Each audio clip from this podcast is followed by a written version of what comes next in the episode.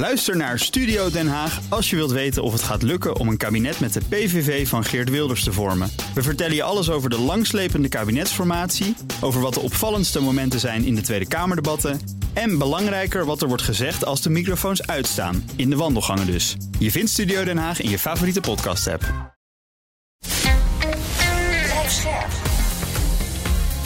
BNR Nieuwsradio. Boekenstein en de Wijk. Hugo Reitsma. Welkom bij Boekenstein en de Wijk. Het is woensdag, dag 693 van de oorlog in Oekraïne. Met kleine Russische vorderingen bij Bakhmut en Kremina in de Donbass. En in de lucht het een en ander te melden door Arjan. Ja, Rusland heeft uh, twee raketten op uh, Kharkiv uh, gesmeten. 17 gewonden, dus dat is niet mis. Dus dinsdagavond, het waren S-300 raketten vanuit Belgorod. 20 residentiële gebouwen kapot, plus een ziekenhuis. Er zijn uh, twee Oekraïnse drones plus vier raketten neergehaald door de Russen in Belgorod. Oekraïne op zijn beurt onderschepte 19 van de 20 Shahed-drones. Maar andere berichten zeggen weer dat er meer zijn hm. doorgeglipt. Rusland heeft in Odessa drie gewonden veroorzaakt door een droneaanval. En ook in Gerson met artilleriebeschietingen uh, vijf gewonden. Ja, we zien dus dat de intensiteit op dit ogenblik een beetje uh, vermindert van, uh, van de luchtaanvallen. Uh, er zijn dus twee vliegtuigen uit de lucht geschoten. Eén vliegende commandopost en een ander een vliegend radarsysteem. Die kunnen eigenlijk 600 kilometer het land inkijken. en dan kan je dus bekijken waar je, je doelwitten zijn en waar je dus je raketten op moet, moet afvuren. Dus er kan een enorme blame game ontstaan in in Rusland over hoe dit allemaal heeft uh, kunnen gebeuren. Maar het heeft nu al effect uh, op het verloop van de strijd en ook op de vliegbewegingen boven de zee van Azov. En wat ook interessant is, is dat um, de Oekraïners nu zelf aangeven dat het toch een probleem is in verband met het ontbreken van westerse onderdelen, westerse technologie voor al die drones en die raketten. Eh, want wat ze dus nu aan het doen zijn, ze zijn dus die Shalet drones, die zijn ze nu ook in aan het zetten op het front. Uh, terwijl ze eerst in het achterland uh, werden ingezet. En uh, dat duidt erop dat, die, um, dat die Oekraïners niet goed in staat zijn om dit soort drones met hun luchtafweer aan het front um, te pareren. Dus dit levert weer een extra dreiging op voor, um, voor Oekraïne. Terwijl dus de dreiging verder in het achterland op dit ogenblik lijkt het iets aan het afnemen is. We hadden laatst ook al wat cijfers over dat de Russen hun manschappen toevoer wat beter op orde hebben. Weten ja. troepen te roteren, wat eerder een uh, groot probleem was. Er zijn nu nieuwe cijfers die dat bevestigen, begreep ik. Ja, exact. Nou ja, het gaat eigenlijk uh, meer om de hele discussie, die ook al tijden loopt. Uh, over uh, de mogelijkheid tot het vervangen van de gesneuvelde soldaten in uh, Rusland. generaal Skiblitsky van de Oekraïnse Militaire Inlichtingendienst die heeft nu gezegd: Nou, Rusland kan in ieder geval 30.000 mannen per maand ronselen. En ze kunnen totaal elke maand 25.000 tot 27.000 soldaten vervangen die gesneuveld zijn of anderszins zijn uitgeschakeld. En hoe ze dat doen, is, uh, dat wordt ook steeds duidelijker. Ze hebben eigenlijk een soort raam uh, eenheden die gevuld zijn voor 10, 15 procent met redelijk professioneel kader. En die worden dan gevuld en zo'n hele eenheid, als die gevuld is, wordt die dan vervolgens in, uh, ingezet. Dat is een verandering en de totale mobilisabele capaciteit, en dat is niet onbelangrijk voor de lengte van dit conflict, is anderhalf tot 7 miljoen voor de Russen. Zo, Laten we eens naar Davos kijken in Zwitserland. Het World Economic Forum. Zelensky is daar, Blinken, Kuleba. Ja, Zelensky spreekt zelf dus met Polen, uh, met België, met Vietnam en met Rwanda. Dus zo, actief is die man. Hè? Blinken was natuurlijk zelf ook Davos en die zegt van... staakt het vuren is ver af in Oekraïne. Nou, dat wisten we ook wel, hè? Ik vond Kuleba nog wel interessant. Die zei de prioriteit voor 2024 is controle over het luchtruim. Hij zei in 22 bevrijden we een groot deel van ons grondgebied. In 23 verjoegen we de Zwarte Zeevloot. Nu moet het uh, in de lucht gaan gebeuren. En dat natuurlijk weer gekoppeld aan pleidooien ook van Zelensky voor gevechtsvliegtuigen en meer lange afstandsraketten. Wat ik wel heel bijzonder vind, is dus wat Zelensky ook aan het doen is in, in Davos. Daar hebben we het eigenlijk maandag ook al over gehad. Toen heeft hij 83 landen, dat wil zeggen de, de veiligheidsadviseurs uit die landen, heeft hij bij elkaar uh, geharkt. En daar is gesproken over zijn vredesplan. Dat begint, hebben we toen geconstateerd, tractie te krijgen. Poetin heeft nu weer gereageerd van ik ben totaal niet geïnteresseerd in de vredesoverleg, want de eisen zijn zo bizar. Uh, die Zelensky stelt. Dit duidt er alleen maar op dat Zelensky helemaal geen vrede wil. Uh, hij wil gewoon uh, doorvechten, want anders zou hij wel met redelijke eisen komen. Dus wij gaan door. Maar tegelijkertijd hoor je op de achtergrond steeds meer discussies. Ook wat Zelensky op dit ogenblik aan het doen is om op een of andere manier hieruit te komen. dus Zelensky is die landen achter zich aan het krijgen. Davos is daar, daarvoor buitengewoon belangrijk. En tegelijkertijd houden de discussies over een mogelijke uh, ja, reden voor Rusland om toch te gaan onderhandelen die discussies houden ook aan. Die berichten blijven gewoon komen. Dus er is, er is echt diep achter de schermen, lijkt er wel het een en ander aan eh, de hand eh, te zijn. Maar Blinken zegt zelf wel, het staakt het vuren is nog wel ver af. Ja, maar wat zou jij zeggen, Arend Jan? Ik bedoel, je bent ook politicus geweest. Ik bedoel, dan uh, roep je ook allemaal dingen om uh, geen verwachtingen te wekken. Dat zou ik ook doen. Ik zou ook zeggen van, uh, nou, het is allemaal nog ver weg, het lukt allemaal niet. Maar het feit dat er over wordt gesproken, dat weet ik ook uit, uit, uit ervaring eh, van, van vorige conflicten. Uh, dat is veel betekenis. Veel betekenend. Ook, je hebt ook een punt, hè? Want ik las dus een week geleden dat het is alweer de vierde bijeenkomst van Zelensky met. Ja. met en dus dit is dan, daarvoor komt er nog eens bij, hè? Dus het is al de zesde bijeenkomst. Ja. Dus er wordt gewoon heel hard aan gewerkt. Hè? Ja. Wat ook belangrijk is, even over de steun aan de Oekraïne financieel. Hè? Von der Leyen zegt dat Hongarije waarschijnlijk het veto op die steun gaat intrekken. Bij de nieuwe raadsbijeenkomst op 1 februari. Hm. En jij zei Rob, dacht ik, dat Biden congresleden aan het ontvangen is om die Amerikaanse steun ja, op los te krijgen. Ja, dat klopt. Uh, dat is op dit ogenblik aan uh, de gang. Heeft op dit ogenblik nog niet uh, heel veel opgeleverd. Maar wat wel belangrijk is, is om te constateren dat ook Biden wil gaan bewegen ten aanzien van die grenskwestie. En met name de Republikeinen die, die dringen er hard op aan. En die willen eigenlijk zo min mogelijk mensen over de grens met Mexico naar Amerika hebben. En ze verzetten zich met name tegen een generaal pardon voor hele groepen uh, migranten of vluchtelingen. Dat is bijvoorbeeld gebeurd met de Afghanen, maar ook met de Oekraïners. Die krijgen dan een generaal pardon en die mogen dan blijven. En dat willen ze ook niet meer. Nou, het, het, het, het ziet er naar uit dat er op deze punten echt beweging aan het komen uh, is. Hm. Maar dat betekent dat er alleen maar beweging komt, dus zeg maar in het, in het congres. Ja.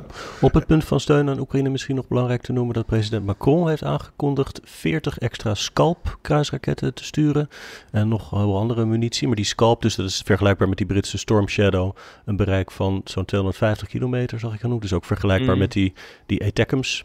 En hij gaat in februari uh, zelf naar Kiev om daar ook zo'n bilateraal veiligheidsakkoord te tekenen met Oekraïne, vergelijkbaar met wat uh, de Britten al hebben gedaan. Ja, zeker. Ja, en vertelde je, uh, Rob, ook iets van... er zijn Russische minderheden in de Baltische Staten. Ja. En, en daar zijn dus problemen nu. En dat is heel gevaarlijk. Vertel eens. Ja, dat is ook uh, buitengewoon uh, zorgwekkend. Uh, wat we zien is dat Letland die heeft bepaald dat per september de permanente visa van Russen eraf gaan. En ze zeggen, je moet je nu uh, conformeren aan de EU-regels. Nou, een stuk of 1200 Russen die hebben dat niet gedaan of hebben de termijn laten verlopen. Uh, maar als je gaat conformeren aan de EU-regels en je wil een permanente verblijfplaats krijgen in dat land, dan moet je ook de taal leren. Nou, dat gaat natuurlijk gewoon veel te ver voor een mm. aantal Russen. En dat wordt ook gezien als een daad van vijandelijk, uh, vijandelijkheid. Ik heb dat moeilijk eerlijk zeggen afgelopen weekend ook meegemaakt in uh, Litouwen. Daar ging de discussie ook over. Van hoe, uh, hoe moet je dat dan doen? En moet je nou zeg maar die Russisch-taligen gedwongen assimileren? En als je dat dan gaat doen, wat betekent dat dan voor de relatie met, met Rusland? Uh, of zou er misschien zelfs een situatie kunnen ontstaan dat als het niet lukt met die gedwongen assimilaties, dat je de grens overzet. Dat is allemaal, uh, dat is allemaal kamelijk hard. Maar het heeft ook een groot risico voor escalatie met zich mee. Ja, ook omdat Poetin zich echt beroept op, uh, hij is de beschermheer van, van iedereen die Russisch spreekt. Hè? Zoals hij dat ook in, oh, in, Oekraïne heeft gebruikt. Ja. Dat, dat, hij dan desnoods maar uh, oorlog moet beginnen om ja. de Russen en de Russische sfeer te beschermen. Voor mij staat het zelfs in de wet, in, in de grondwet in uh, Rusland, dat de rijkwijde van uh, van uh, de Russische veiligheidsmaatregelen, als ik het zo zou mogen noemen, ook uh, zich, zich uitstrekt tot Russisch-taligen in andere landen. Ja. Het heeft echt een lange geschiedenis. Hè. Er gaan regelmatig Russische ministers naar de Baltische Staten en die hitsen dan ook die minderheden een beetje op. En die, en die ja, zegt, dat is een schande. En dat is dus echt iets wat totaal misbruikt kan worden door Poetin. Dat is echt gevaarlijk dit. Nou ja, het zijn natuurlijk ook redelijk uh, hier en daar geïsoleerde uh, uh, onderdelen van de maatschappij. Met een, die vooral naar Russische media kijken. En die echt behoorlijk Russisch zijn. En die niet in opstand komen omdat de levensomstandigheden beter zijn in die Baltische staten dan in Rusland zelf. Ja. En ze ook iets meer vrijheid hebben. Maar ik bedoel, het is, het, het is, het is een wankelevenwicht. Ja. Ja. Zullen we door naar het Midden-Oosten? Ja. ja. Ik zie in elk geval dat Israël weer zware aanvallen heeft uitgevoerd in het zuiden van de Gazastrook. Jordanië meldt dat een militair veldhospitaal daar is beschadigd. In Gan Yunis is dat. De autoriteiten in de Gazastrook zeggen dat het de zwaarste nacht was sinds het begin van de oorlog in Gaza. En het gebied zit alweer zes dagen zonder telefoon- en internetverbindingen. Hè, wat een groot probleem is voor uh, reddingswerkers. Dat is de langste periode ja. sinds het begin van de oorlog. Ja, klopt. Ja, het meest opmerkelijke vind ik dat uh, de Hamas-strijders uh, bezig zijn om weer te infiltreren in het noorden. Ah. Uh, dat is op dit ogenblik aan de gang. Want daar waren ze eigenlijk weggejaagd, of in elk geval onder ja. de grond? Exact. Israël die heeft gezegd, we hebben een aantal Hamas-balhurons ontmanteld. Ja, dat kan wel zo zijn, maar nu zijn ze toch weer bezig om te infiltreren in het, in het noorden. En dat, dat lukt ze aardig. Dat geldt trouwens ook voor het, voor het midden van het land. Daar gebeurt precies hetzelfde. Dus dat verklaart. En dat heeft, dat heeft, jongens, dat heeft onder andere te maken ook met die enorme aantallen tunnels die er zijn uh, gevonden. Uh, er zijn dus nu weer meer tunnels gelokaliseerd dan verwacht uh, werd. Het, we hebben eerst gesproken over pakweg 400, 450 kilometer. Dat getal is nu opgekrikt naar 600, 650 kilometer tunnel. Dus dat is echt gigantisch. En er zijn alleen al 5700 uh, gangen naar buiten uh, gelokaliseerd. Dus het is echt onvoorstelbaar dat je zoveel tunnels hebt on, onder zo'n klein gebied. Ja. ja. En dat betekent dus ook dat je militair kan je dit nooit voor elkaar krijgen om alle Hamas-leiders uit te schakelen. Hè? Nee, dat, dat, dat, is, dat kun je wel vergeten. Men is echt verbaasd over de geavanceerdheid uh, van, uh, van die tunnelcomplexen. Ja. Tegelijk was er wel een deal, begreep ik, over medicijnen met Hamas? Ja, Israël, we hebben er heel vaak over gesproken. Het was een enorm medicijnentekort in de Gazastrook. Dat had er dus mee te maken dat Israël zei van we geven alleen medicijnen als er ook medicijnen naar de gijzelaars gaan. Hm. En dat schijnt dus nu gelukt te zijn. Frankrijk heeft de medicijnen uh, naar Qatar gevaren en Qatar heeft een, een, een, methode gevonden om die medicijnen naar de gijzelaars te krijgen. Uh, en dat is dus wel een, zeg maar een Qatarees-Franse samenwerking. Dat is wel heel bijzonder. Je probeert dus die uh, gijzelaars te bevrijden en Qatar weet er toch dan medicijnen te krijgen, zonder dat ze dat dan verraden aan de mensen die die gijzelaars zoeken. Nou moeten we denk ik vooral ook veel breder in de regio kijken, hè? naar de Houthis en vooral ook naar Iran. Misschien moeten we dat eerst maar even ja. doen hoor, Iran. Ja, ja Arjan? Nou, Iran heeft dus een, een luchtaanval gedaan op drie landen. Op Pakistan, op Koerdistan, bij Erbil en bij Haran in Syrië. Nou, wat is er aan de hand? Eerst bij Pakistan, dan praten we over die regio Balochistan, waar dus, uh, weet je wel, daar worden natuurlijk uh, allemaal separatisten worden gesteund door India en maar ook door Iran. Hè? Nou, dat is een reactie op die aanslagen uh, in Iran zelf. Hè? Dat is, Iran is Shiïtisch en er zitten dus Soenitische IS-jongens daar. Hè? Nou, daar hebben ze dus raketten op gegooid. Uh, ook een Iraanse luchtaanval in Irak. Uh, dat is dus ben in uh, Erbil. Ja. Erbil. En dat is, dat, dan, dan zeg maar dat het een commandopost zou zijn van de Mossad. Ja. Of dat waar is, weet Klinkt niemand. wat onwaarschijnlijk, maar... Ja. ja, en het gevolg van dit alles is dus nu dat... Pakistan heeft nu een slechte relatie met zowel Iran als met India... als met Pakistan als met Afghanistan. Ja, ja dat is goed van Amerika op zich. Ja, ja. Inderdaad, ja. ja. Nee, want kijk, uh, wat je dus ziet, uh, je, uh, Syrië, daar is dus ook een, een aanval op geweest. Er zijn faciliteiten van IS, Islamitische Staat, getroffen. maar als je kijkt wat er in Irak gebeurt, hebben die pro-Iraanse parlementariërs de aanval op Amerika ingezet en hebben gezegd van je moet eruit. Maar dat wordt natuurlijk nu wat lastiger als dit uh, zo gaat uh, gebeuren. Als Iran uh, zelf aanvallen uitvoert met raketten in, in Irak. En bovendien is de regering nu ook heel ongelooflijk bang dat de Koerden zeggen van bekijk het maar, we scheiden ons misschien wel, wel af als dit zo, zo doorgaat. Want de Koerden zijn weer pro-Amerika. dus het is wel complex, maar het is ook allemaal wel verklaarbaar wat er gebeurt. Even aan de noordgrens hè, tussen Israël en Hezbollah. Je weet, er ging dus die eh, Amerikaanse gezant Amos Hochstein naartoe. Nou, daar komt helemaal niks van terecht. Er wordt nog steeds over en weer geschoten. Israël wil dat Hezbollah zich terugtrekt tot de Litani-rivier. Dat is 30 kilometer van de grens weg. Dat is ook een oude VN-resolutie. Dat wil Hezbollah niet. Die zegt eerst maar die einde aan die oorlog van Gaza. Dan pas zullen we dat doen. Uh, met andere woorden, het ziet er niet naar uit dat daar uh, een staakt het vuren komt. Mm En waar het schieten ook doorgaat is in de Rode Zee, hè? Dat mag ik wel zeggen. Dat is wel opmerkelijk hoor. Dus die Houthis die interesseert het geen reet, om het maar zo te zeggen. Uh, die ondanks de Amerikaanse, uh, ondanks de Amerikaanse aanvallen op uh, hun faciliteit, dus hun raketinstallatie, drone-installaties, commandoposten, gaan ze gewoon door. Het interesseert ze gewoon helemaal niks. En het maakt ze ook niet uit of dat verder escaleert op die manier. Ik denk dat ze ook daarop uit zijn, eerlijk gezegd. En dat Iran het ook niet meer interesseert. Uh, want wat ze nu uh, doen op dit ogenblik, net wat Jan heeft uitgelegd met de aanvallen op uh, die drie landen. Ja, weet je, dat werkt natuurlijk alleen de escalatie maar in de hand. Het krijgt de dynamiek. Uh, waarin denk ik een aantal landen, zoals Iran, gesteund door Rusland en China, denken van uh, ons kunnen ze niets meer maken. Wij zijn uh, op dit ogenblik degene met vleugels. Amerika die zit in het verdomhoekje en we moeten nu nog even doorpersen en een beetje escalatie kan daarbij helpen. Het is echt bloedlink wat hier gebeurt hoor. Ja. En dan kan Jake, Jake Sullivan in Davos wel zeggen van nou nee, we hebben de boel nog redelijk in, onder controle en dit gaat niet escaleren naar een mondiaal conflict. Maar eigenlijk is er al een mondiaal conflict. Want hier staan Amerika tegenover Rusland en China en, eh, en, Iran. Dus de belangrijkste spelers in de wereld die staan tegenover elkaar. En dat mogen we niet vergeten hoor, in, uh, in dit deel van de wereld. En dat geldt feitelijk onverkort ook voor het Oekraïne-conflict.